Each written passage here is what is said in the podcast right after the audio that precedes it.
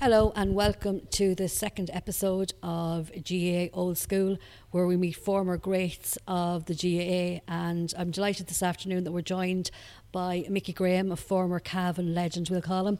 Cavan Gaels man, current St Columba's Mullinalaghta manager. And we're here in the lovely Meadowview in, in Cavan. And I have to say, the food here is brilliant. And obviously, they must be doing something right because they're one of the sponsors of the Cavan team. They feed them well and they're in Crow Park. But before we start off, um, on a sad note, we just mentioned the passing of former Tip Ladies footballer Rachel Keneally and the GAA we're a large family and we're always there for everyone in times of need. So Sports Talk would like to offer their condolences to Rachel's family, friends, teammates and everyone who knew her on the sad passing or Yeshe Gareva Anam. So Mickey, perfect timing I suppose as well catching up with you this weekend because Cavan are back in the big time, back in Division One and they've also got a league final on Sunday to look forward to against Roscommon. Yeah, um, suppose at the beginning of the league, a lot of people, probably myself included, probably thought it was going to be a tough ask for them to get promoted out of Division Two. The McKenna Cup uh, didn't go as well for them as, as as they were hoping. They got a bit of a trimming by Tyrone, but in fairness to them, you know, since the league started, they went down and grinded out a draw against Clare down in Ennis, which a lot of people thought that wouldn't wasn't going to be possible, mm. and that kind of kick started them. And they haven't looked back since that game. You know, they've got some great results, uh, especially especially in games where the, thing, the tide looked to be going against them. But you know, um, they've obviously knuckled down, put a bit of hard work in over the winter, and you know they're deservedly be looking forward to the league final against Roscommon now on Sunday. And it's an absolutely fantastic though. Relegated last year, both themselves are Roscommon, and to bounce back because before we started this interview, we had a chat and we are just saying how tight Division Two is going to be next year. Yeah, look at um, the league is getting very competitive every year now. Years ago, a lot of teams didn't put a lot of emphasis on it now, but since Dublin, I suppose, have been dominating Division One for the last number of years and been able to go on and win all Ireland's, other teams are looking at it now and saying, you know, it's a good way to build confidence and build a platform going into the championship. Because after the league, there's about six, seven weeks of, of no competitive football, you know, after the league final. So a lot of teams, especially coming at the end of the last two or three games in the league, like to put out the best team possible because a lot of lads are back from, from their winter break and a lot of the lads are um, starting to get the fitness levels up. So, yeah, look at, um, I suppose at the beginning of it, you would have fancied Roscommon probably be to come back up. As I said, a lot of people thought Cavan were going to struggle, but um, they showed that, you know, they're, they're la- playing in Division One last year was no fluke, and they're back there again. And as I said, you know they're looking forward to the game on, on Sunday. And Roscommon has kind of been a bogey team for mm. Cav in the last number of years. So I think sooner or later um, we're going to get one over them, and hopefully it's this weekend. You know. When you look at Cavan at the moment, and you look at the period that they had with the under 21s, four Ulster under 21 titles in a row. That was a fantastic achievement, especially doing that. Are you seeing now those players coming through? You look at Conor Madden, he was one of the stars of the show. He scored the point that got them promoted last Sunday. Yeah, there's a lot of lads um, have have come through from them under 21 teams, and then you have a lot of lads that was there before that under 21 success, you know. And I think they're the lads that's holding the thing together, and you know, giving these lads uh, time to find their feet at senior level because it's a big step up from under 21 to senior. It doesn't necessarily mean that just because you have great under 21 success that it's going to transform into senior. It doesn't happen like that. You need to keep working at it and developing these lads. And the game has got so um, you know so professional professional now, and you know players are bigger and stronger than they ever were, and it takes a few years for lads coming out of under twenty one grade to get develop into you know senior footballers. So you know the likes of Seanie Johnston, Cian Mackey, and Gearóid McKiernan and these lads, you know, have been, you know, holding the fort for the last number of years, for the last 10, 12 years, and these young lads are fitting in around them now. So they just seem to have a nice blend there at the moment. And there is a couple of lads probably that's not on the panel who, for various reasons, couldn't commit for the year. And, you know, if you had everyone on board, it'd be great competitiveness for places on the team. And who knows, you might get one or two back before the senior championship starts in, in May. Looking at Cavan as a football county, you grew up, I grew up with a Cavan mammy, hearing about the old tales and the old legends. And when you look at yourselves, 28 years, and then you won it in 1997, and you haven't won an Ulster title since. It's, it's amazing when you think of a, a county like Cavan that um, have really haven't been there or haven't got the rewards, or players just haven't been able to, to claim silverware.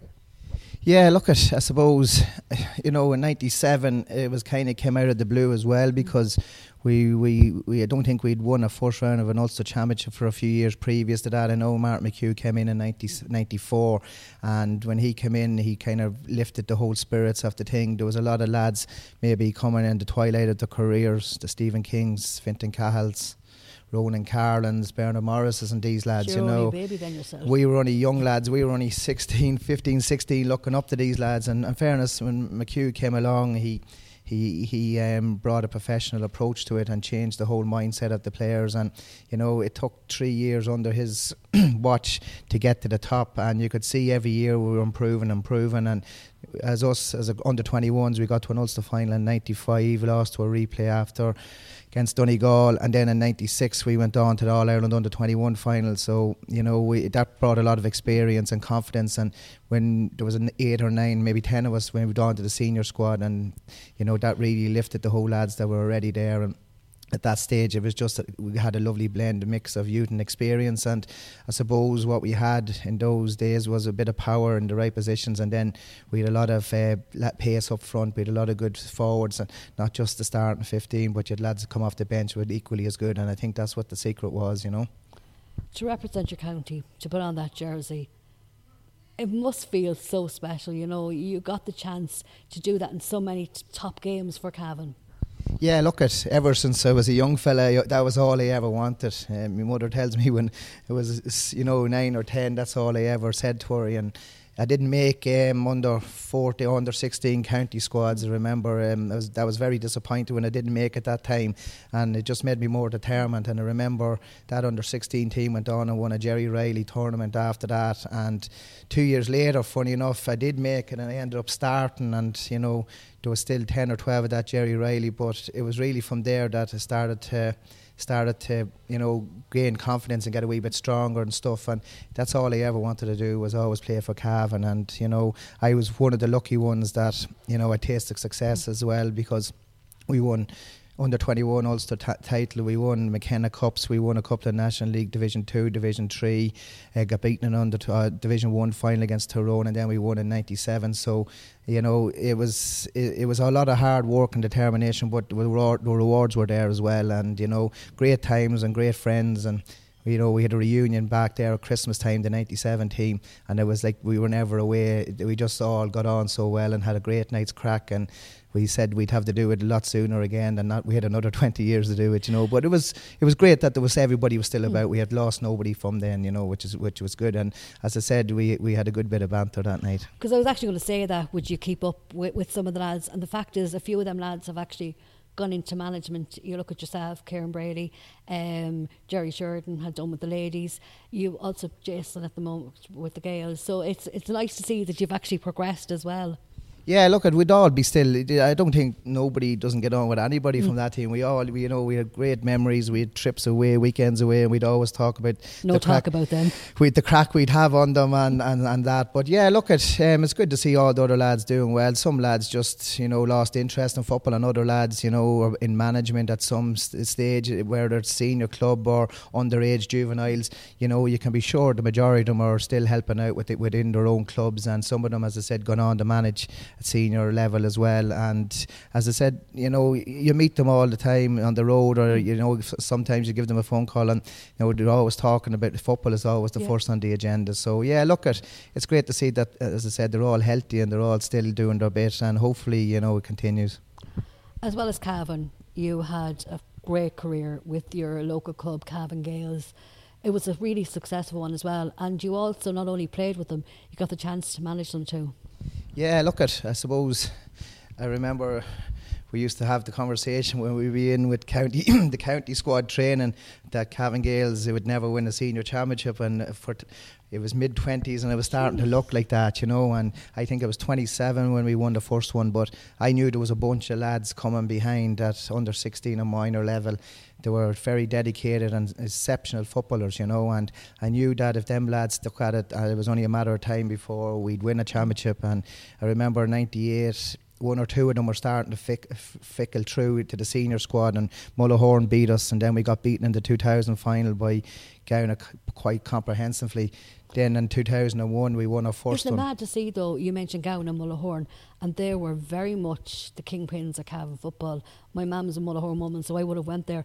And look at in recent years how they've really fought. It's amazing how football goes. It is. Look at it. It's like everything else. you, you get your spell and you get your golden period. Every club does. It doesn't last forever. You know, uh, sometimes an exceptional bunch of players come along in every single club, and when they do, you have to make the most of it. And as I said, at 27, I was coming to the twilight of my career. I was probably the oldest, bar James Doonan, I think it was. I was the second oldest. He was 29, and the rest of them, I remember the first championship in 2001. We had, I think it was 11 under 21 on the team, so there was only four of us over 21. So, you know, we were lucky that um, them young lads pushed on, and as the years went by, they got stronger and better. And I suppose we were the probably you know the downfall of our own success then for for a year or two there because them lads were so young it was harder for the other lads to walk their way into the squad because you know, we were winning five, six championships, and them lads were only 25, 26, and the younger lads were getting it hard to get in, and we definitely lost a few footballers in those years. But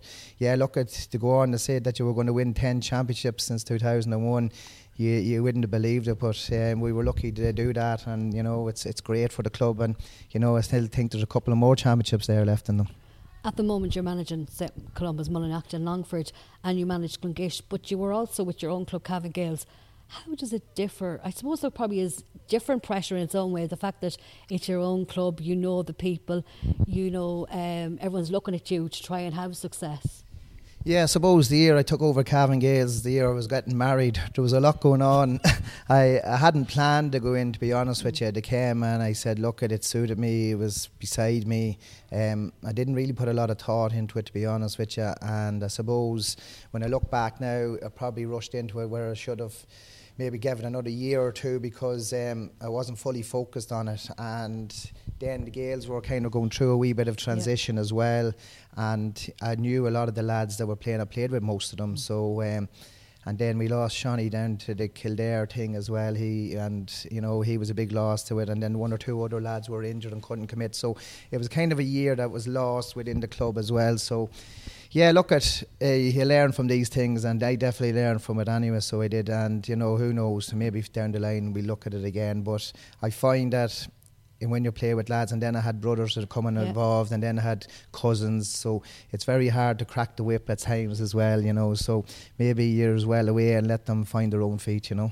Didn't have to travel too far. You were with Clonguish, and we'll talk more more recently. Um, St Columba's Mullinalaghta. Um, a couple of years ago, no one had heard about them. They were half parish, the other half in Gowna, County Cavan, you know, different province. There was these bunch of lads, though, young bunch of lads, Aidan McElligott, David McGivney's, Rian Brady, coming through that had success at Canuckwera. Uh, they got to a county final back in 2014. You took them over and you got them a title, first time in 66 years, Mickey, in your first year. I'd say that feeling must have just, even though you've you had success at other levels with the Cavan and Gaels and that, that must have been some feeling though. Yeah, I suppose it's funny how it transpired. You know, I was over. I remember being asked to take Clonguish back in 2010 for a training session. They had no manager at the time, and uh, went over and took them for a training session, and that led into two years, you know, being over there. And then I, I took a break because I was getting married, and then we club, and then I went back for another two years. And I have to say, I had enjoyed those years thoroughly in Clonguish beforehand. I got a taste of Longford football there. Um, got to know it very well, got to know um, a lot of players within within the county, and what I seen was a very competitive championship, and I believe that on any day, any team could win that championship, and that appealed to me, yeah. and I believe that Clonguish weren't far away or still aren't far mm. away.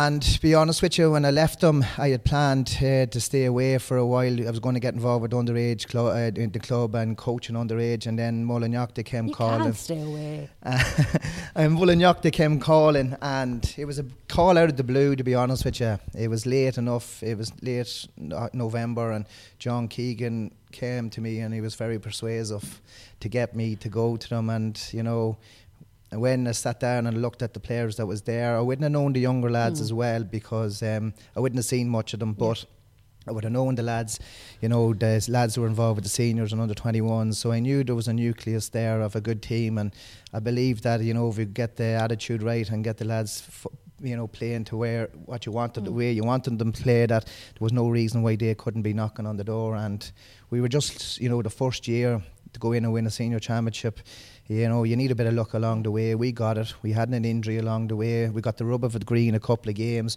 But, you know, even the rugby boys will tell you that in the first game against France, France. you need a wee bit of rub of the green now and again. I think last year, though, compared to the year before, you got James McGivney scored an absolute peach of a goal last kick of the game against Killoe to draw level. And you, you were like a good bit down in that game. Then the last minute free against Clonguish you know, do you believe in something like that? That your name is on a cup or it's written for you or something like that? Yeah, some people say that, you know, and then you know, you some, say it's flukes. Yeah, you need look at it. Definitely look and never forget, James. I think we were nine points down in that yeah. game, and I don't think you know any other team in Longford with nine points down against no. could have turned that around. You know, and I remember going in a half time saying, "What." what, what, what are we going to do? Really? what are we going to do? I said, how are we going to turn this around? You know, and before I went into the lads, I just says, look at there's still 30 minutes football. I says, hang in there. Paddy Rogers saved a penalty that yeah. day. If that had went in, we were bet. But when James McGivney got that ball, I knew where he was going. I just could see what he had in his mm. mind. And you know, what a wonder goal. I don't think I've ever seen a goal as good. No. And I don't think it'll be a long time before I see yes, one yeah, like yeah. it, you know. And yeah, we had a bit of luck against Clonguish as well. Um, you know, a young man like uh, Jason Matthews kicking a free under that pressure last kick of the game and you just wonder then after those, you know, maybe this is our year again, you know. But then you have to put it down. Maybe these boys are resilient and they don't know when they're beaten, and you know they just keep battling right to the end. And as I said, we were lucky in those two occasions, and we were lucky against Dromard as well earlier in the group stages. We got a one point win. We could have been beaten, yeah. but um, a lot of it comes down to, to just willpower and determination and never say die attitude as well, along with a bit of luck too, which you need every game. It was a real fairy tale in your first uh, Leinster Championship with uh, Mullinalaghta St Vincent's from Dublin down in Longford. It, even people were kind of laughing at my dad when he was like, "Is that all the support they had?" And Daddy goes, "Yeah, the majority of them are playing." Because Mullinalaghta, everyone from Mullinalaghta goes to a game, but there's only like over 400 people in the parish. Yeah, look at. Um, I suppose after winning a first championship in, in 66 years, it'd been very easy for the lads to say, "Look, we're mm. happy enough now. Go out and celebrate." But you know, they made a decision after that that they wanted to give it a go. They, they they said themselves they never know when they're going to get an opportunity like this again. So, and I said it to them, you know, in years to come, you'll regret if you didn't give it a go. And in fairness to them, they gave it a right go. And I suppose what's been our Achilles heel the last two years in the Leinster Club Championship was that you know, where other teams can bring on quality players in in the last 10 minutes. Maybe our small panel, we just weren't able to do that. You know, they can bring in some lads that played inter county football at some stage of their careers, maybe under 21 yeah. minor, senior. And I felt that, you know, our lads were tired in those games did I learn from them hugely? You know, I learned that you know when you get to that level and play at that intensity, it's very hard for to keep the same 15 boys on the on the, on the field. You're going to have to make changes, and as I said, I thought that the last two Leinster campaigns, that's what was done doing with us against Loman's. They brought in four lads. Yeah. I think they made a huge difference last year. Uh, we could have brought in one or two a wee bit earlier. Um, we realise that now, and as I said, they were able to bring in good quality players that played at some level at, at county. But look at, as I said, it's a learning process for everybody involved, management and the players. And you know, as I said, it's been a great experience for the club. to never witnessed anything like that before, and still talk about it to this day. You know. Listen, last year, clean sweep, league, leader cup, and the championship. Also, June 2016 was the last time you were beaten in Longford in a in a in a match as well. But you mentioned injuries, and that's something that you've had to be able to to watch for when you have a small panel, and you have been very lucky with no major injuries. And I hope to God I'm not jinxing you in this. How do you do that? How do you manage that?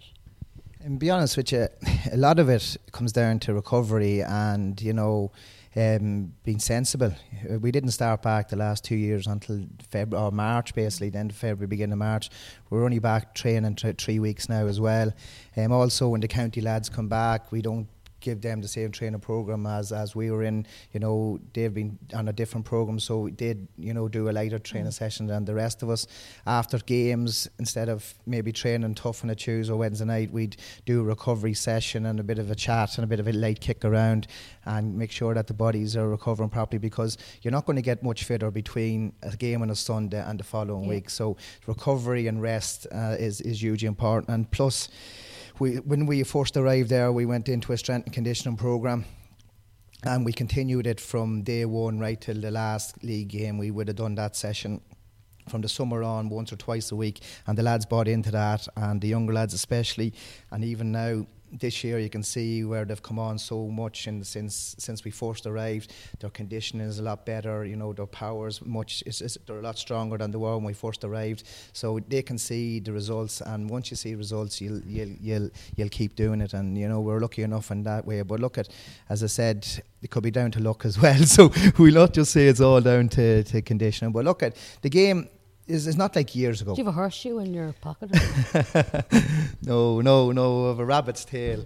but um, it's not down. It's it, player. It's not like it was years ago. Players come back to training now in good enough nick when I was playing five, ten years ago, you'd have your normal club player coming in totally out of shape. Done, food you eat. Yeah, food you yeah. eat, but drinking pints over the Christmas, you know, saying I'll go back, I'll get fit in six weeks. But lads now are looking, they're more educated yeah. now. They know how to look after themselves, they know what foods to be eating. And nowadays, going by my young, young lad, it's all about image. You know, they want to all look well and these. And a lot of the boys in Mullinalaghta to like their image, yeah. ah, this, trust me, it's everywhere. I talk to, to managers in other clubs, they'll tell you the exact same thing that they're all into their image, they're all into their health now, which is great to see, you know. And as I said, they come to training now, fit to train. They don't come to train and get fit mm. to play. You know, they're coming in reasonably good shape, and you don't have to do an awful lot to get them up and running. And that's why I've seen and I know talking to Jason McCavan Gaels, he's the same. He says like it doesn't take an awful lot to get them up to speed, and that's why we started back late. And I know a number of clubs have done that too. You mentioned the county lads, and last Sunday, a lot of your players had a game against Fermanagh with Longford. You've a league game, your first league game is on Monday against your former club Clonguish, and then it's the month of April for the club. Um, are you looking forward to that? Do you think that was a good idea? Um, in Longford, there's never really been too much of a problem though with fixtures in the county. So, but you're going to have a load of games in the league. Is it something that you welcome? That month of April is your month with the club. Yeah, I think it is definitely, and I think the players welcome it too. Because talking to a number of the lads that are involved with Longford, they were they were glad to get back to the lads. You know, it's a break. It's said, it's a break. It's it's a break away from the high intensity training and that cauldron that they've been mm. in since the league started. And you could see them coming back. There's a smile. The crack is good, and the lads then in the club love to see them back as well because it generates a bit of excitement yeah. and increases the numbers as well.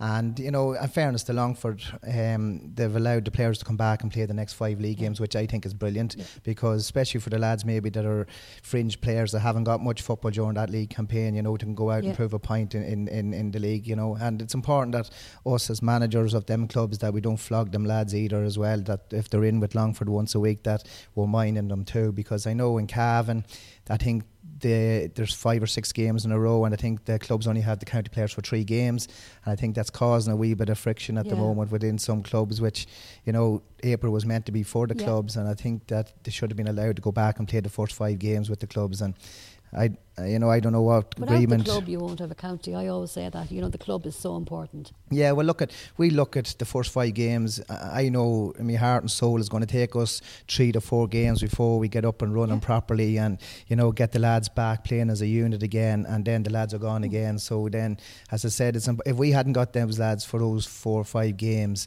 you're dependent on the last two or three games to get a team together for championship, which, which isn't great preparation because when them lads are gone, we get it hard to play challenge matches because we only have the bare 15, 16. So, and then if you had one or two lads away or sick or an injury or two, you, you, you wouldn't have a team. So we basically haven't played a match yet this year, or we're playing a first league game without even playing a challenge match. So, because we just didn't have the numbers. But yeah, look, at I think it's a good idea if it's implemented implemented in every county. But at the moment, it seems to be only hit and miss in one or two. You t- we talked earlier about your, your record with Mullinalaghta Um, also, the way the players, and I'm lucky enough to have seen, you know, yourself and the players, there's a respect for the players for you. There's such a respect for you to the players. You've both bought into each other's ideals. Is that something that has to work if you want to be successful as a manager, that the two you come together, players and manager? Yeah, look, you have to, you, you know, you could bring Mickey Harte, Jim Gavin into any club in the, in the in the country, and if they don't listen to what he has to say or don't buy into what he wants to do, it's not going to work, and vice versa. And I think in this day and age, it, it's a two-way street. You have to work with with each other. If you come in with the iron fist and say this is the way we're going to do it, and you're doing it my way or the highway, it's not going to work. Unfortunately, lads aren't like that anymore. You have to bring everybody along with you.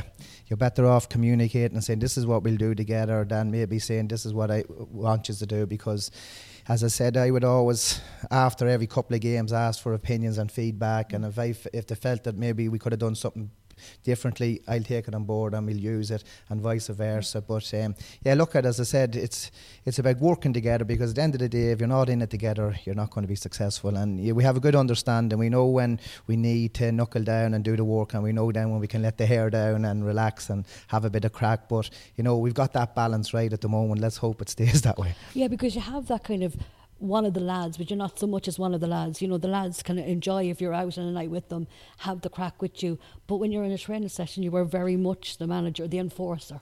Yeah, look, you have to be, and you know, as I said you have to. That's the way it is. You have the. It's, it's like in a workplace. If you're the boss and you're, you're, out in a work do, and you have a few drinks with your with your employees, and you have the crack. But yeah. when you go into work Monday morning, it's back to the drawing board. It's back to work.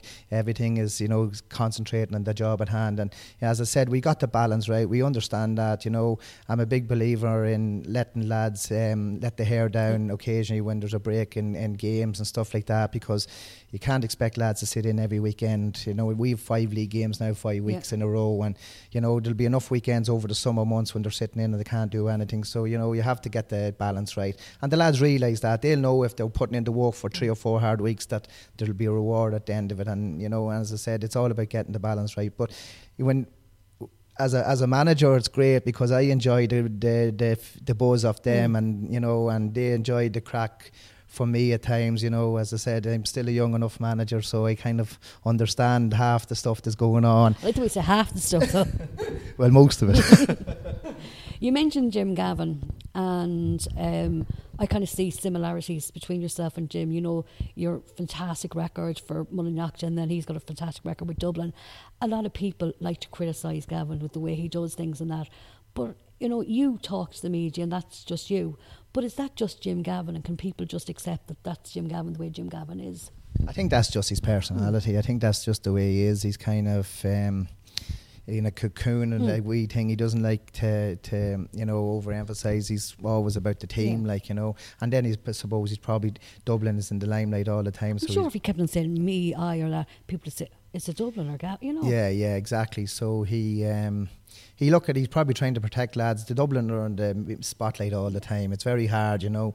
If he gets one thing wrong, he's he's he's under the microscope straight away. But look, he seems to handle it well. You know, he comes across as a nice fella, but I'm sure behind closed doors, that's a lot different, no more than to most managers. You know, say yourself. You know, i am sure that at times there's, you know, kind of you've, you've lost maybe with lads or trying to get something out. You know, you have to have that thing in your brain that you're not Mickey Graham, the, the lad that has the crack, or Mickey Graham, the nice guy. That you're actually Mickey Graham, the manager that wants to try and achieve something. Yeah, well, look at as I said, there is times when you do have to, you know, just call it as it is and call a spade a spade. do you know what though? I couldn't imagine seeing you ever. Have you ever lost the rank? Oh, I have. I have a few times now. Not often, but look at if I have any issues with anybody, I won't do it in front of um, a group. I'll I'll do it a day or so after. You know when the dust has settled and the phone call will be made and the air will be cleared and then we'll move on. So I think it's it's not fair to single out players individually when there's a bunch there. Um, if you're going to give out, give out to them collectively as a group, oh. you know. And I think that's fair enough because if if there's an issue with a player that, and I've I've done it numerous years down through the years. Um, that you know I'd speak to them on their own when there's nobody about, and sometimes you get a reason why. Say, they open up more. Yeah, they open up more, and you get the reason why maybe he had a poor game, or why he done such and such, or why he didn't attend training, or you know, usually there is a reason behind it when you dig deeper. So you know, and then when you know that, then you're able to clear the air and move on. I don't want to put any pressure on you, but last two titles have won, gone to Mullinalaghta. A huge thing this year would be three in a row. But you know yourself, as you said, you know Longford football so well now. There are teams out there that want to stop that. Yeah, I remember Cavan Gaels winning the first championship, and everyone was delighted for them, you know. And I think and then everyone got fed up. everyone got fed up with them. Everyone wanted to see them bet, you know. And I think that was the case with Mullinalaghta yeah. two years ago or uh, three years ago. People were delighted to see them get what you know what they deserve probably, and because they hadn't won it in so long, the neutrals were on their side and everything, and it was great for Longford football. It gave every other small club in Longford belief that they anything's possible, and then to go and do it the second year which I believe uh, was very hard to do because coming off, I I know from experience with my own club, the second year is always the hardest because you think it's only a matter of going out and doing it all over again, and it doesn't happen yeah. that way. And we got caught. it didn't. It didn't, and we got caught numerous times in the second year round, and we nearly got caught. Mullinalaghta nearly got caught last year the same way. Only that we had a wee, wee bit of luck, rub of the green, but yeah, it's getting tougher, and there's no no denying it. There's a couple of things that come into the equation. Have the players got the still got the hunger for it? Are they still going to make the sacrifices that they made the last two years? Um, are other teams going to up their game? You know, are they realise that where Mullinalaghta at, you know, that they have to start, you know, raising the bar mm. and raising, you know, and now, when we were going out in every game, the first year I arrived, we were underdogs nearly in every game. I think in the championship, but that first year we were underdogs, right? Yeah. Up to the final. And then all of a sudden that has flipped now. We're going into every game expecting it to win it. So that brings its own pressures. But as I said to you beforehand, and I still believe it, there's seven, eight teams in Longford that can win the championship. And all it takes is one bad day, two bad days, and you could be gone. And as I said, an injury or two. But, you know, as long as we can put 15 on the field, we'll keep battling away and see how it goes. But it's going to be tough. It's going to be very tough. We haven't even mentioned the three in a row, to be honest with you, because we're as far away as ever. You're looking at the first game against Clongishton. The first game, the league game, and we'll build it one by one. And as I said, even last year when we were going through the championship, we never even talked about Leinster because we knew that that was a long way away. And again, this championship this year is going to be a long way away. You know, we'll not even talk about it maybe uh, if it, until if you got to a final, lucky enough, you know. But obviously, and I, I'd say it really for you, that you must think that there is something with those lads. Those lads also have a tight thing for you because no one had the question, is Graham staying with Mullinalaghta? Everyone kind of expected Graham to be staying with Mullinalaghta. Yeah, I suppose. Look, at it'd have been the easy thing would have been to do is to leave after the second year, you know. But the age profile at the team, right? Oh, I don't know, maybe run out, run out in a horse. But the easy thing would have been to do is to pack up and leave. But um, when I first arrived, I always said to be two or three years because yeah. I knew they were young, and I said to build them up or whatever. And I thought it would take two to three years to get get get the whole thing pull in, in yeah. pull it together. And um, I believe the age profile is, is still perfect. You know, yeah. you take Rory McElligott he's in 35, 36, but then Shane Mulligan's only 32, 33, and then the rest are under 30. Shane Mulligan probably had one of his best years last year playing for, for Mullinalaghta. Conor McGallagher was the same. You know, some of the older boys that you wouldn't have expected were the ones that really brought Mullinalaghta through last year. Yeah, well, fairness to Shane and, and Conor McGallagher, they look they got themselves into serious mm. shape last year. But Shane would always look after himself anyway. Yeah. Conor McGallagher came back a new man after Christmas and there he didn't recognise him when he came down to training. Referees didn't recognise him. Didn't rec- recognise him. What he done, the transformation in that 12 months was unbelievable and he gave us that added dimension in, in the team. He brought a wee bit of physicality to it which you need and as I said, it was probably him getting into that shape gave us that extra wee bit, uh, wee bit uh, more penetration up front. As I said, Shane looks after himself, looks after the body, he doesn't abuse it. And then after that, you have Donny, Gary Rogers, James, and the boys 26, 27, 28, and then you have 621. So you actually have a great profile for a team. You look at any successful yeah. team in the inter-county or, or club, it's nearly bunch of young fellas, then you have the middle tier, yeah. and then you'll have the two or three old fellas to keep it all together. And you know, we're lucky that we have that that blend and and and youth with experience as well. You love football. Anytime I've spoken to you, it's always been about football. Um, was it something that you thought after finishing football that you would go into management? Do you have to have that, or do you have to have something there that you want to? You know, if a young lad said, "I'm thinking of it," or a young lad was lived and breathed football and you know, would you encourage them to go into management if you felt it was right for them? Like, what advice would you give? Um, I suppose what, what got me into it was, and the late JJ Riley, rest in peace. You know, he was the amount of work he done for our underage, yeah. and he's probably the reason that our seniors went on to the success. Yeah. Uh, I remember when I was playing with Cavan at the time, um, the Eamon Rileys and the lads they were under 16 minors, and JJ used to ask me to come in and do ball sessions with them. You know, because. Uh, he he was always thinking that he'd learn something new, that I'd bring something from the county training that he wouldn't have seen before. So he got me involved with with underage teams, and it kind of started from there. Um, I suppose the first the first management job I went into was Butler's Bridge. I was still playing. They hadn't got a manager and asked me would I do a few coaching sessions. I ended up staying a year down there. Seems to be a habit, it? it does. I ended up staying a year down there and we got won the junior championship that year, funny enough, and then it just took off from there, you know. But it started with underage, as I said, a spell with county minors as well. And you know, when, when, when you get players listening and willing to work hard, it makes your job an awful lot easier. Now, there is jobs, mm. you know, you could next job you go into, the players mightn't, mightn't buy into yeah. it, and it could be just a disaster. You know, that's the look at the draw. Yeah, as I said, you either you either click with a bunch of players or you don't. You know, sometimes you'll go in. There'll be many jobs in years to come that it mightn't work out in other places, and then it might it might in others. So you know, it's all about getting that bond straight away and getting getting uh, starting off on the right note. Right, the best and worst about being a manager. Um, I suppose look at no, well look at the best being a manager is when you see success after all the hard work the lads put in. I've seen the work these lads have put in Mullinalaghta have yeah. put in the last two years. Anything that's ever been asked is done. There's not even one question. You know why are we doing this? What are we getting up at half eight in the morning for to run through a forest or to you know to do this? You know, never questioned and never an excuse for not to train. It's usually a genuine excuse if yeah. they can't get the training. And then to see all that hard work pay off with success, it's it's to look at their faces and look at the, the supporters, you know, that makes it all worthwhile.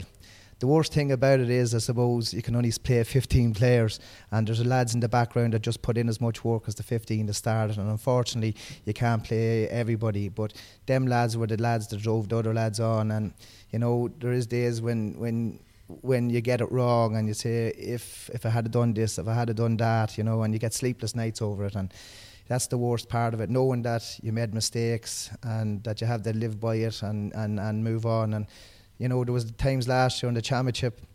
In the first Killoe game, I didn't sleep. After the Killoe game, I didn't sleep for about three nights, thinking over what went on here. And it took me about three days and watching videos to get me head around the whole lot and say, right, we need to start from Do you scratch. overanalyze things?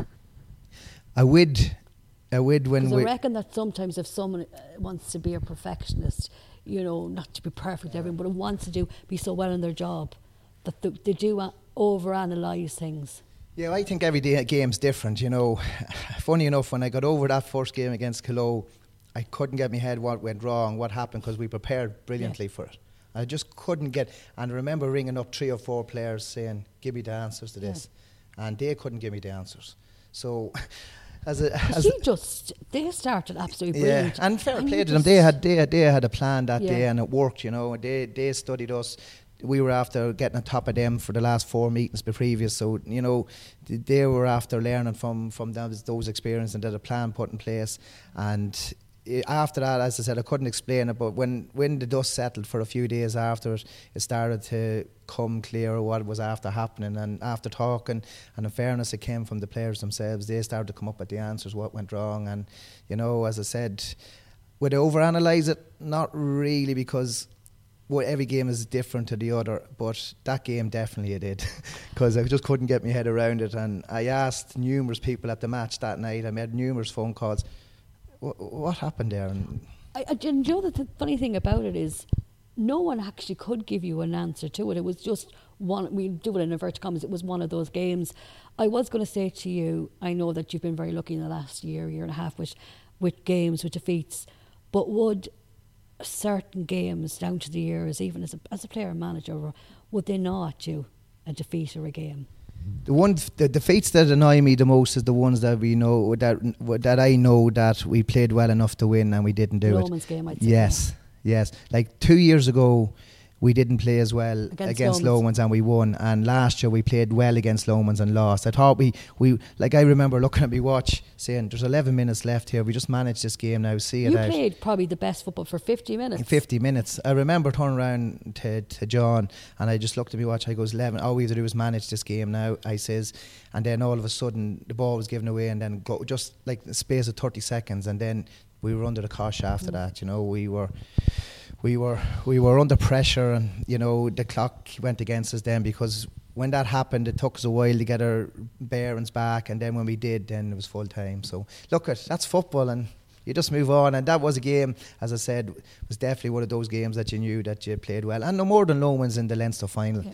They must have been. I know, sure, Luke Dempsey had sleepless nights after that. Yeah. Like I remember watching it and saying, "Oh my God, that's probably the best performance they've played Yeah. in about two, three years." The game was up, a minute and a half left. And you know to be taken away from them just Yeah. like that, but I felt sorry for them because, as I said, it would have been a great reflection on Longford football. But you know, the one thing I've learned out of this is Longford football's on the up and they can compete and they showed it inter-county level this year. You know, there's n- there's nothing between them and, and bar the top two or three teams in the country. I think the rest of them are all on a level par, and I believe that um, Longford no more than Cavan are on the up and they're well able to hold their own against anybody. You mentioned John, you're on about John Denning. He's one of the guys that you have- brought with you. Is that important for you as a manager to have guys with you that your management team is nearly almost as important as the team you put out in the field?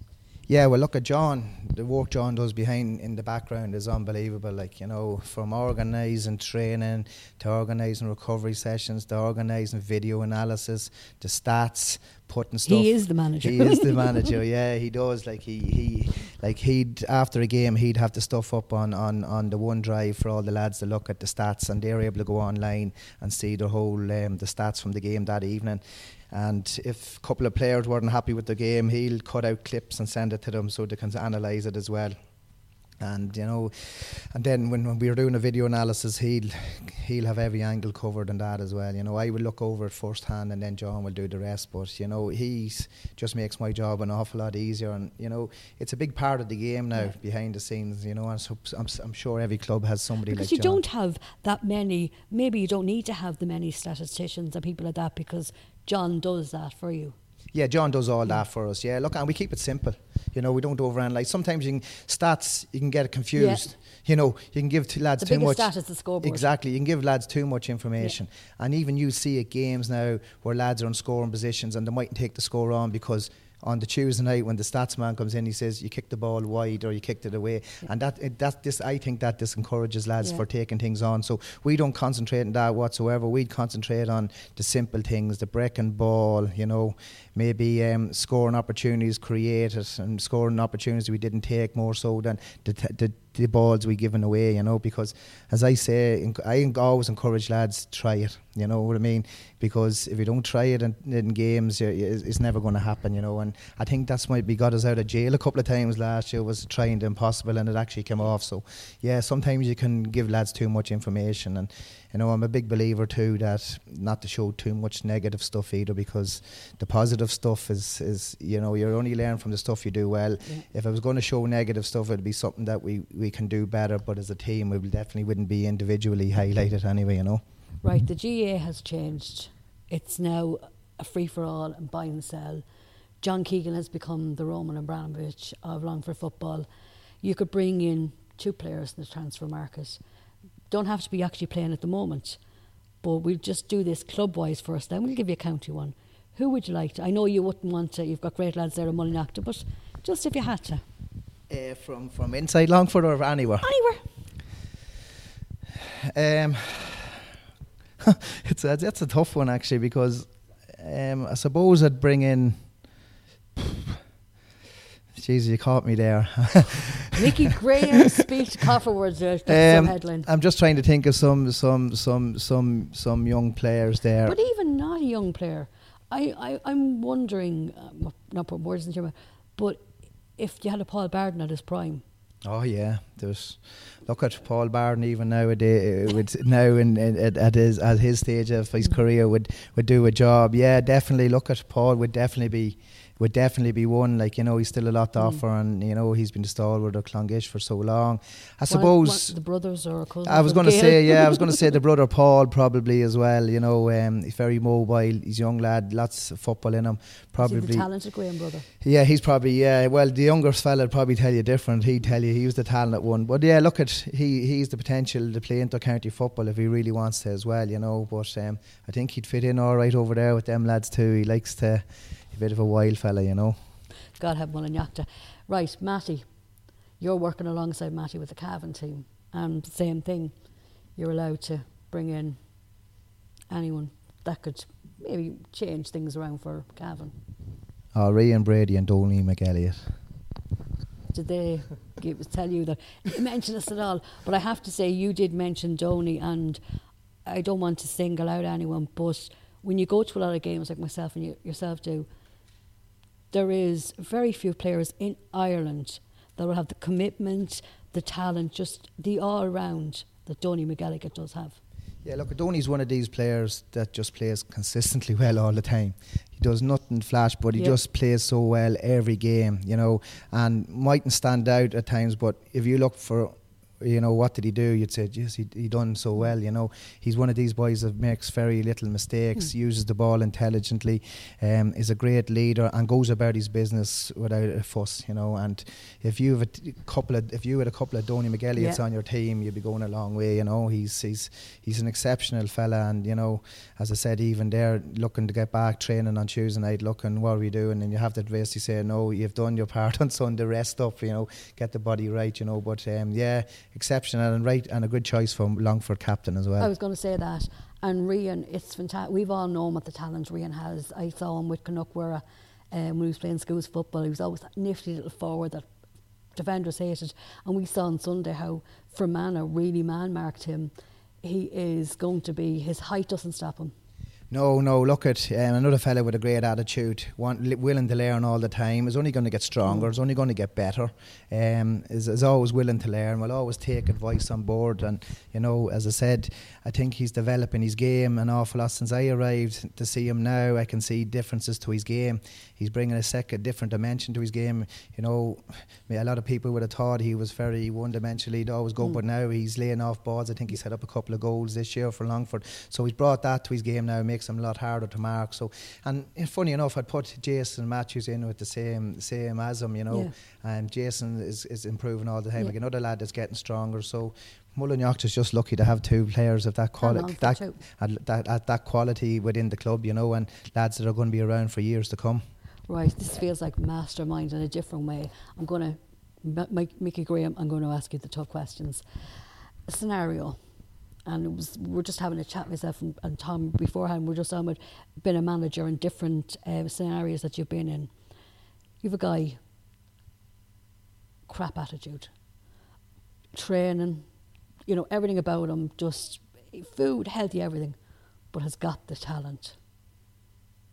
I know we don't have that problem with Mullinalaghta, and I don't know if you had the problem down to the years. How do you go about trying to, to change that? Well, you either you either go along and let him do his thing, or you just cut him loose, Mm. you know. And you know, if you have a panel of players big enough to compensate for that, Mm. you'd cut him loose. If not, you have to come uh, walk away around it. Simple as you know. If he has the talent, but he's not putting in the work, you know, um, and you don't have the cover for that, it's it's a hard call. It although it also depends on what the players think of him. The players, if the players know his attitude stinks, but they know he brings something to the table, then you can hold on to him. Or maybe find out why his attitude Yeah, stinks. yeah, that's the other thing. And if it's a thing that the players don't like him and the attitude stinks and you cut him loose, then that's fine because they'll see it's done for the right reasons. But if you cut him loose and they know that he brings something to the table, you know, they, a lot of nine, ten, nine out of ten players will put up with that, you know. But again, you have to have a certain amount of of of you know, understanding with each other too what you need and what's required. It's it's a tough one, you know. It's a tough one. As I said, different clubs are are, are different because of the numbers they have. Other clubs haven't that luxury, so you know it's. Um, luckily enough, I didn't have much of that now in Yeah. my career. So Aren't you very lucky with the players that you have? Another thing, especially underage level, and I've noticed this, um, there's a clash Saturday. little Jimmy has a rugby match, but there's also an important fail a fine or something like that, or they can't make training during the week because of rugby or, or soccer or that. How do you go around that? I, I found recently m- myself with things that a lot of the time the GAA kind of pull back and say, okay, we'll change a match for your rugby or your soccer. Mm. But would they, those organisations, do it for the GAA, or how would you work around that then if your player was in that position? Funny enough, I was just having this conversation the other day. My young lad plays under 17 football, and the under 17 football is finished now, and they have nothing till August. And the under 17 league ran in correspondent with the soccer leagues, which is coming to an end now in the next week or two.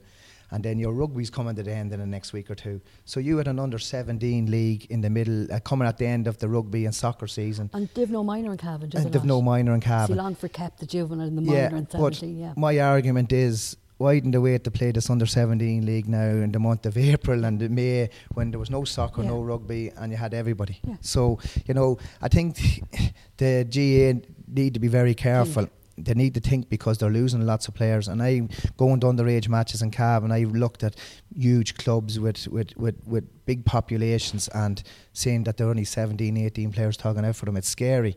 And with all the clubs that are in Cavan, I in 10 years' time, there'll definitely be six, seven clubs gone. There's not. It's not going to. It's not going to keep. It's not going to keep going the way it is because we're hemorrhaging too many players to soccer, rugby, and just lads losing interest that under 17 league, I remember going to a county board meeting about if we were going to keep it in Longford or not. But the under 20 changed the under 21 championship, and they're going to have it in the middle of the leaving cert, where a lot of your lads, I know lads that had to forfeit playing for the county because, and you know, something could happen next year that they mightn't get the chance because of the leaving cert, because the GA decided to change. I miss the Wednesday nights where you used to freeze your backside off and Cashel or Mullingar or whatever, an under 21 championship match? Yeah, it's a strange one. It's a strange one. I don't have the answers for you, and that's being honest. As I said, I just know by. Look, You're just good at management. That's no. I, look, I wouldn't even say that, but yeah, definitely the GAA is is they're at a crossroads as regards. They need to be very careful. You look at uh, rugby and the whole fanfare behind the Six Nations and every young fella, you know, was talking about, you know, Johnny Sexton and Henshaw and all these boys, and it's getting huge, you know, and and players nowadays, you know, have so much going on in their lives, as you say, study. Um, you know, there's a lot more pressure on lads doing their leaving certs now because they're all looking to get into jobs. It's not like years ago we had lads doing apprenticeships, electricians, and all that. They're all looking for these jobs that they're going to be guaranteed in years to come, and I just feel that um, the GAA need to get their eyes open very quickly because before they know it, it could be all too late and we could have lost a lot of clubs and a lot of players away to other sports. And as I said, where every other sport seems to be growing, we seem to be declining. So. And maybe the stats tell me different. I don't know what I'm just talking about locally in, yeah, in Cavan. But you, you you have a good point because I was actually going to ask you about you know the comments about Neil Francis and other commentators meant about the rugby being the people's sport now and how about doing that? Because soccer, because there's no World Cup this year, it's very hard to kind of get on, on, a, on a bandwagon. And Ireland, we do like getting on a bandwagon, but having the success of the Six Nations, having it out there, as you said, even the way they won it this year with, with Sexton's drop goal in the first game against France, you also have provinces out in European action this weekend. If they do well, it's going to have the rugby again in the spotlight. And the comment that he did make about being the people's game, we mightn't agree with it as GAA people, but it is be, it's out there now. Oh, it's out there now, and it's only going to get bigger, mm. you know. Um, and I suppose for any young lad um, to make a Connacht, Ulster, Leinster, Munster squad, it's realistic. Mm it's not like the soccer where lads have aspirations of playing over in England. That's a very small yeah, percentage. Because you, don't have enough odds to the no. League of Ireland. You don't have your dreams of wanting to play for mm. Longford Town exactly, or Shamrock Exactly, yeah. exactly. But more, there's more realistic target of making these yeah. provinces or the academies to go down that line. And as I said, you know, players nowadays, you know, if they're not enjoying their Gaelic football, they're gone. And I, I just, you know, I don't know whether it's it's I, do, I just advertisement or the way the GAA are, are pushing toward what they're pushing towards, but um, it's scary, uh, as I said, and a lot of clubs that I've talked to are are, are, are, are really fearing for the future in, in years to come. And there's I think there's 42 clubs, could be wrong, 39 to 42 clubs in Cavan. I couldn't see that. It's going to be all. You even look at the minors this year, the under 17s this year, Division One bar two teams is all amalgamations. Division Two is all amalgamations. It's happening in Longford, so it's already started. The hemorrhaging of players has started, and it's only going to. I, I, I can see another two years it'll be all underage um, amalgamations by the looks of things. Because why we have our Dublins and our hurling and fantastic matches, we have to be realistic and think of because this is clubs do themselves is the future and your future is underage and we have to be putting the structures in basically at underage for the future. Yeah, you do. And I suppose the other problem is years ago uh, you know, don't get me wrong, years ago, lifestyle and work and everything else wasn't as strenuous or yeah. stressful as it is now. And lots, lots of people could give up their time to look after underage. And, you know, you always got good men to yeah. come in and do it. And now maybe clubs just don't have them people to help out at the coaching now. And maybe it's some fella's father that's doing the coaching just to get them out of a spot. And not be, you know, no, no offence to him, but he probably doesn't know an awful lot about coaching. Mm. And he's doing his best. But maybe these players just aren't being coached properly now at, uh, in, within clubs because the lad people can't commit yeah. to it. They just don't have the time because their jobs is twenty four seven and it's stressful and you know they have all young families now and it's a rat race out there, you know, and, and, and that's the other part of it as well. You just whereas the rugby things seem to be more structured and more professional, you know. You meant the word structured is so so important there. So now you're in an advisory role. Oh. Um, young lad starting off as a manager. It doesn't have to be a young, could be an old guy but new to it all. What advice? Um, oh, oh, as, a, as a manager, you'll never stop learning. Always be willing to learn. You know, you could go to an underage match and see something that you've never seen before, whether it be a drill or a move or something like that, and always be open to taking advice and, and listening to others because it's the one thing about management. And I watched the documentary about Mickey Harte there. They're saying how he kept going on. How does he keep going on? And he's saying he, he keeps evolving. He keeps learning. You know, so and that's one We're of the never top, too old. Never too old. The top one of the top managers ever GAA. So that's the advice. And look at, unfortunately, in management, you'll have more bad days than you'll have good, and you just have it's to learning from them, I suppose. It, exactly, and you know, when the good days come, enjoy them because there'll be more bad days than good. So look at, as I said, it's not for everybody. You have to have your heart has to be in it, and you have to have an interest in it. And as I said, always willing to learn and, and, and give up a lot of time for it. You mentioned Mickey Harte. is he one of those managers that inspires you? You know, if you had to pick out, it doesn't have to be one manager, but is there a few managers there that you've played with some good managers yourself, or is there a couple of managers there that you look towards? Yeah, Mickey Harte would definitely be one for a man to keep going after all he's gone through. You know, you know between personal and yeah. everything else, but to be able to come back and rebuild teams after after years and years at and it. People think he should go, but the players want him. Yeah, they're yeah. the important ones. The players, yeah, because they know it's been done yeah. properly, and you know, in fairness to him, he's changed. He's changed the whole. He brought in three or four different teams in his time, and they've won Ulster championships and they've got all out in semi-finals. Yep. And you know they got criticised last year for their for their game plan, and this year he's come back and he's changed it a wee yep. bit. They're more attack minded. He brought Stephen O'Neill in, so you know you just look at him and you say he's never staying still. He's always looking, as I said, to evolve, and yep. you'd have to admire him. And then I suppose Jim Gavin is another one. Um, people would say he has the players at his disposal, but the way he manages them too, you know, um, no players too big for, for the jersey, and I think that's the secret to Dublin's success. That you know, people are you're saying not guaranteed you're not guaranteed, and it doesn't matter who, what your name is. There's younger lads there just as good as you.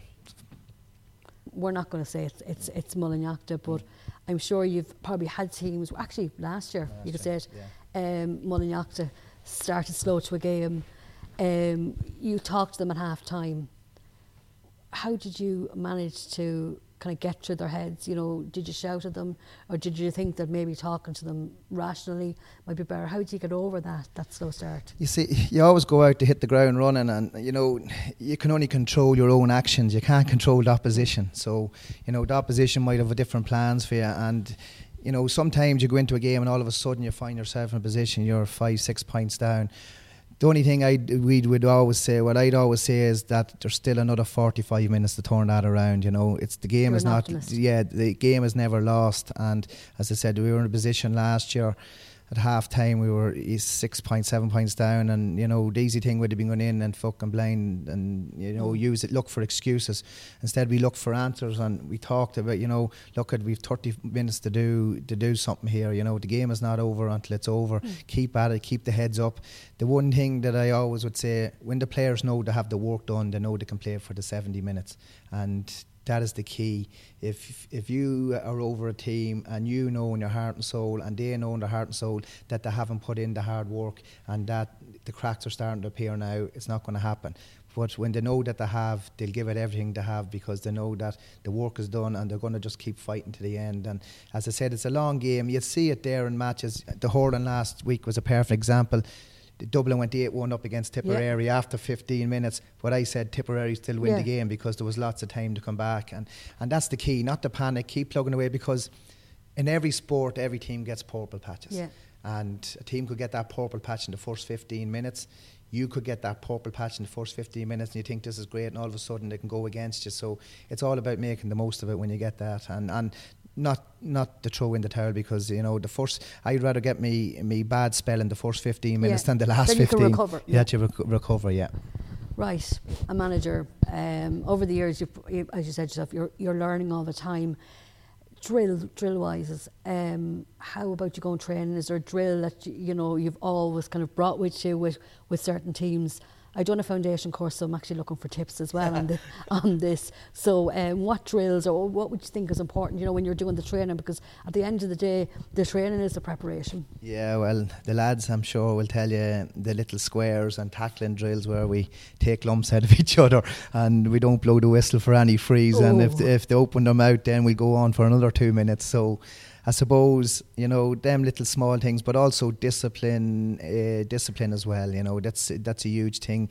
We do a lot of tackling drills, but disciplined as well. That you know that not only are they taking lumps out, but they're doing it within the rules. That they're not um, giving away a silly frees, and it's something that and I you said, not opening their mouth. Open their that's mouth. the big thing, yeah. that's the big thing, yeah. But um, lots of shooting. Shooting at the end of the day, you can have the best defensive systems all you want, but you have Ball to put the over the ball over the bar. And you know, it's the old cliche. You know, scores win games and goals win games, and you know you can't do enough of it because you can get lads into shape and get them big, strong, but Mm. you have to be able to put the ball over the bar, and that's what it comes down to. And where we are in Mullinalaghta, we are lucky that we have forwards and midfielders and few defenders too to know where the posts are. You know. Right, four things in the news this week. We're going to mention it. Basically, all GA because I was trying to think of stories of soccer, and we could have fair play to Scott Brown handing his money over for his testimonial to Liam Miller. People are giving out about Ireland going over to play a test a testimonial. We could talk about you know hopefully success for the Irish teams in the Heineken or the European Cup this weekend. But we'll talk about the GA because there's a lot, a few things that have happened this week. The Division Four, the cancelling of those games and not allowing those teams to play. Um, you know, and, and actually the counties want to play those games. Do you think the GA handle it badly? I think so. Yeah, they should be dis- disrespectful to them teams. You know, even if there's nothing at stake, they should see it out. You know what I mean? Like if both counties, if all the counties agree to do it, sure, why not? You know what I mean? It's um, I don't know what the reason is behind it. You know, they should have just let them play away. Um, the way they are looking at it is, it's probably the last competitive game before they play in the championship. So you know, it's better than looking for a challenge match in a week or two's time. So. Yeah, it's definitely hand, ha- handled it badly, and I don't know what was the reason why. You know, I don't think it's been explained too yeah, much. because you could play. I think was it Wicklow and Carlow said they'd play in Abbottstown, or you know they don't mind playing games. Speaking of Division Four and Carlow, you know for for people that you're with the underdog, I'm from the underdog county. They got promoted in the football, then the hurlers got promoted. You know, it just shows you what a small county can achieve. You know, everyone everyone is working together down there in Carlow, and I think the IT as well has been a huge help. Yeah, but again, it comes down to structures. The structures are put in place. They have a new manager there. They brought Steve Poacher down from, from down there to train the team. I was at the, the championship final last year. Where Óg was Mm. playing in it. I was down at that final because we were playing them the following week. So and there was a big crowd at it, and I was actually surprised how good the football was. You know, it was it was it was very physical, but you could see that the clubs had learned from the senior team that they were basically set up the same way as their senior team was, and so they have all the clubs buying into this system. And then when them lads transfer on to the senior team, the county senior team, you know, it comes second nature to them. And look at they've they've a group of players that are buying into what the management team want them to do, and they're committed. And now they're seeing a bit of success, and they want more. And fair play to them. They're going to be playing Division Three football next year, and you know they'll be they'll be they'll be a tough nut to crack for anyone next year. Yeah, there won't be the whipping boys anymore. I kind of feel like I'm staying in Division Four, Derry. People say that you know no team, sh- you know, team's too good to be relegated, but Longford have done a few years. Um, Westmeath have done the whole, you know, relegate from Division One down to four. It's happened Derry. 2014, Longford beat them in a qualifier. They'd just been beaten in a Division One final by Dublin. They were like the second best team at the moment, and and then look at how things just to just show you how football. I think the Slaughtneil lads been away as well didn't help because imagine if Longford were without the Mullinalaghta lads, how much it would. But it, it shows you that no team is immune from relegation or from slipping. No, there's something, something seriously wrong up there because uh, Derry club football is the most competitive football in Ulster. It's it's fierce competitive and The Gaels played Slaughtneil last year. Yeah, and even Slaughtneil there would have had tough games Mm. within Derry, but any team that come out of Derry in the Ulster Club Championship nearly get to a final, or like the Ballinderries, the Laveys, they've all won on, went on to win all Ireland clubs. So the footballers are there, but they'll tell you up in Derry that um, club football comes first, and Yeah, so heard that. there's so there's issues up there, whether it's the county board or whether it's the structures in place with coaching end of things or what's wrong, but they don't seem to be pulling in the one direction up there, which is a pity because I know when, when I was playing, Derry were the team that you Yeah. always feared playing because they had so many good players, and especially in the league football, they were sure they were divi- winning Division One Yeah. titles for numerous years. They were always known as a great league Yeah. football team, and to see them gone just free fall into Division Four, um, I'd say it's it's it's it's you know it's a lump in the throat for a lot of die-hard GA fans in Derry, and I'm, I'm sure they're looking for answers on why this is happening. You know. And I have no doubt Derry could come to Breffni Park to play Oh, Cavan in May and, and raise the game and beat them, you know, because it's in them. Mm. You know, they just don't become a bad team overnight. Overnight. Have a, numerous great players. They have five or six players to come into that team, and they definitely get another eight or nine players to make up a good 15. Because they came so close actually against Fermanagh in the league of actually beating them. I know they were poor against Longford, but they came so close actually getting a result against Fermanagh. So, Mystic Mickey. The weekend, we have Division 4, 3, 2 and 1. I know you're hoping for a, a result, a Cavan win in Division 2. How do you think those finals are going to go? I think a lot of people are thinking, could it be Galway's time now to actually stop the dub machine? You know, we stopped last weekend. Can they actually claim a title? I don't think so. I think the best, the worst thing that could happen Galway was Dublin getting beat last week. I think, you know, it was nearly like Jim Gavin had it set up to get, you know, bring these boys back down to earth, you know, give them a wake up call. The lads that got their game time to show them, you know, you got your chance. Um, also, the game in, in, in, in Salt Hill was a fiery encounter. Galway came out with a plan to, you know, unsettle Dublin, and I know that Dublin would have been seeding over that, and I guarantee you're going to see a different Dublin team, and I, I can see Dublin winning by five or six points.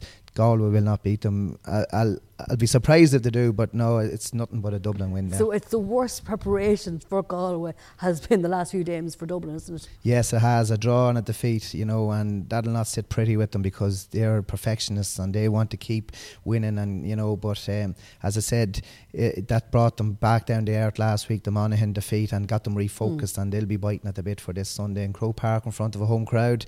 Um, Galway are going to have the work cut out. So we're going for a blue Sunday, are we? Yeah. Are you going, are you going? Are you going Sunday? Yeah, yeah. Um, and Division Two, it's going to be tough. It's going to go to the wire. We I haven't. think it's a bonus though for It- club. it- it is, yeah, but Cavan need Cavan needs silverware. You know, I was just talking to Cian Mackey, you know, the weekend there, and he hasn't had tasted any success with Cavan. You know, hasn't won anything with Cavan. And you look at the Division threes and fours, the Longford have won. Yeah, yeah, and he hasn't won anything like you know, no McKenna Cups, no Ulster Championships, no Ul- Ulster Under Twenty One, no minor. It'd be nice for the likes of him, Seanie Yeah. Johnston, and that that have nothing Mm. to show for all their years' uh, commitment to the Cavan jersey. I'd be delighted to see them lads finally getting their hands on, on some silverware. Um, I think that might drive them on the hunger that they haven't got anything. Mm. It might show a bit more hunger than Roscommon, who have a Connacht title in Yeah. their bag and a Division Three and Division Two. So um, I just think this could be Cavan's turn. I think you know they've suffered defeat to them the last five, six times. They've only beaten them once, and I think it was a dead rubber game. So I think Cavan would just have the momentum and the hunger now, and I think that we could just snatch this one on on on, on Sunday. I'm very fairly confident we will. Everyone has talked about it, and I don't think many are going to tune in for the second game on Saturday. You could just imagine it a blanket defence, more like an electric blanket. The Fermanagh Armagh game. Yeah, look at the only thing is it's Croke Park, big open spaces. You know, um, Armagh have got a wee bit more attack Yeah. minded. In fairness to them, I think they realised that they needed to transform their game. Fermanagh will go uh, as we know. Fermanagh with their management, how they'll set up. The one thing about this final is it's Fermanagh and Armagh. It's an Ulster match, and it doesn't matter if it's a challenge Yeah. match or an Ulster Championship match or a league match. There's very little between Ulster teams, and no matter form goes out the window when Ulster teams meet. Um, I think, I think Armagh will win the game. I think um, it'll be tight, but I think they might just squeeze in a low-scoring game, maybe. 11 points to 10 or something like that. A goal for either, whoever gets the goal will probably win it. so, you know, so if they get a goal in the first minute, you know who's going well, to at win least it. we won't have a scoreless draw. Well, hopefully not. Um, I think Carlow getting promoted was their main thing. They're playing their local rivals. I think sorry, Laois, 31 counties will be will be supporting Carlow. You have to go for Laois, but it would be brilliant to Carlow. Well, funny enough, I would I, I would say Carlow. I think momentum's with them. You know, mm. I think they've they had a great championship run last year, and they've shown that confidence has come through in, in the league. You know, they've shown in the league that you know they've built on from that. Momentum seems to be with them. They have the first chance to get a bit of silverware in a long, long time, and I think they might just want it more. And I think they'll be chomping at the bit. And I, funny enough, I think they'll win that game. I, I really fancy them. So if they lose it, I don't think it'll be an awful No. lot in it. So that's that's my predictions. They could all go against like that. Don't be putting any money on any end. Looking uh, for looking for a refund. A Cavan man mentioning money, uh, I don't think so. Mickey Graham, I've had an absolutely brilliant time chatting to you. I'd like to thank the Med of you in here in Cavan for allowing us to do the interview. Um, they're looking forward to, I was talking to Declan Sheridan earlier on, he's looking forward to going Sunday to support Cavan in the Division 2 final. Um, it was a fantastic chat. We, I think we covered about everything. I'm, you know, I'm sure there's stuff left in it for your autobiography. We'd like to thank Mickey for joining us on this uh, episode of GA Old School, and stay tuned where we'll let you know who we'll have on our next episode.